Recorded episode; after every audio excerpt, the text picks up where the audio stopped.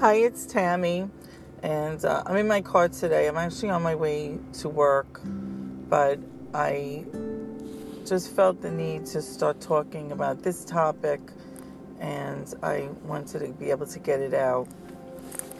Yesterday, somebody at work's father had passed away, but she was at work and she was very, well, pretty much calm about it. And uh, but she was conflicted because uh, she didn't really see, get to see her father a lot. He lived in another state, and he was very stubborn about going to the doctor and taking care of his health.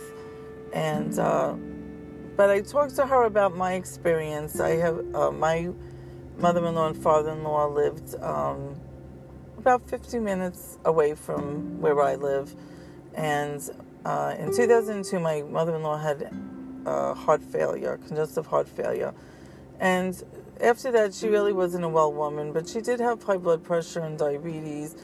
And um, about a year after she finally got through all the congestive heart failure, she wound up with a diabetic wound. And uh, she didn't let my father in law tell us about it uh, until it was bigger than it. Like, well, it shouldn't have happened anyway, but it was bigger than you know we needed it to be. And uh, anyway, without going through all the details, you know, one thing led to another, and begging and begging, and finally, when it could have been a skin graft originally, it wound up being an amputation below the knee.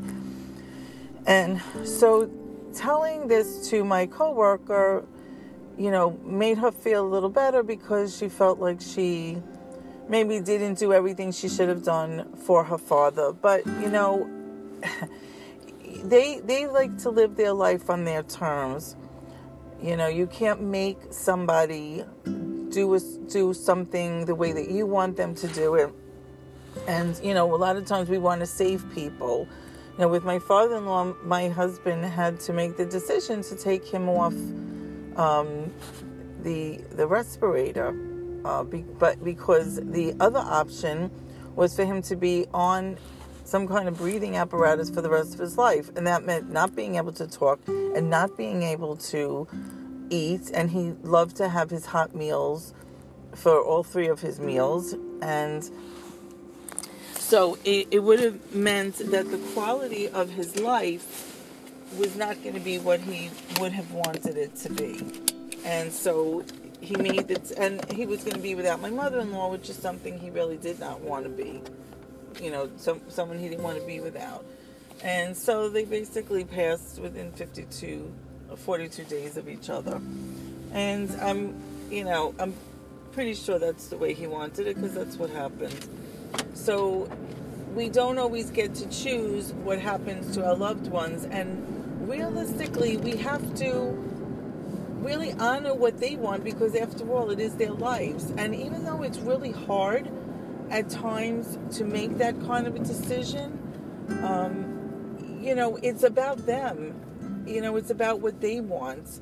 And we can't be selfish in those instances. We can't make decisions to keep resuscitating them or saving them and saving them when they're in poor health or they just want to be out of their body. My mother in law, every time, every time she would get in a bad way, um, you know, my father-in-law would run her to the hospital or run her to the doctor. Please save her. Please save her. And she was angry. She didn't want to be in her body anymore. She was in pain. Um, we had forced her to do the amputation because we wanted her to be around. You know, we had the grandchildren begging her, and we just every trick up our sleeve we were trying. And she really wasn't happy with that decision. So maybe we should have just let her be and let her go. I mean, she stayed alive another like eight years or something, but it wasn't always pleasant years. She wasn't living her best life. So when do you make the decision? Well, I think the decision is what is going to be the quality of their lives and who's going to benefit. Is it are you keeping them alive just for the benefit of you? Are you keeping them alive because you want them to be there and you want to spend time with them? What are their thoughts? You know, what is it that they want? And so I think that a lot of times, you know, when we are losing a, a parent or so, sometimes we have no choice. something just happens and they go and we don't have that option and we're sad. But you know, we have to think about when when they're not taking care of themselves, you know, or something happens that maybe they could have done something about it instead of thinking, oh my God, why didn't they do something about it? Why didn't they, you know, take care of themselves? Well, because it's not what they wanted. And so the truth of the matter is, we have to honor that. So we can't keep making decisions for other people. We have to let them. We just sometimes we just have to let them be and be okay with that decision. And the other thing that I was thinking about is about the grieving process. So this particular woman was at work and feeling calm and I know that after my daughter my older daughter passed away, um, after we had made the we put we took her off life support on Monday, and Tuesday we were making arrangements for her funeral. And my younger daughter, who plays hockey, asked to go to her practice that night, and we did. And it was very hard, but it was what she wanted and what she needed, and I wanted to do what was best for her, and I wanted her to be surrounded by her hockey girls, and I wanted her to have support. And we went there and we cried, and we got supported by the hockey parents. And, you know, there's no right way to grieve. Um, I do say that you have to grieve, you can't hide from it, but how you react to it, that's your personal journey. That's not anybody else's business. So if you the type of person that doesn't show emotion in front of people and you you know just want to or you just want to go to work and you want to feel supported by your coworkers. You know because listen it, you know the protocol is when you've lost somebody especially when you've just lost somebody uh, it's okay to cry it's okay to be however you want and people are going to support you and they're going to you know, be there for you. Maybe not in a few months from now or a year from now or whatever, but definitely at the beginning of your uh, grieving process. So I feel like, you know, you shouldn't feel guilty or feel judged if you react however you react. I remember years ago, uh, actually in uh, 1979 to be exact, when my one of my grandfathers passed away um, I was young then. I was, well, I'm not going to say. But anyway, um, I was young and I remember laughing, laughing so much at the funeral service. My father, who it was his father, um, literally kicked me out. And it wasn't that I thought it was funny, and it wasn't that I wasn't sad that he had passed away. I, I get I don't know. I guess that's just how I was dealing with it or reacting. But um, the second that he was going in the ground, I just lost it.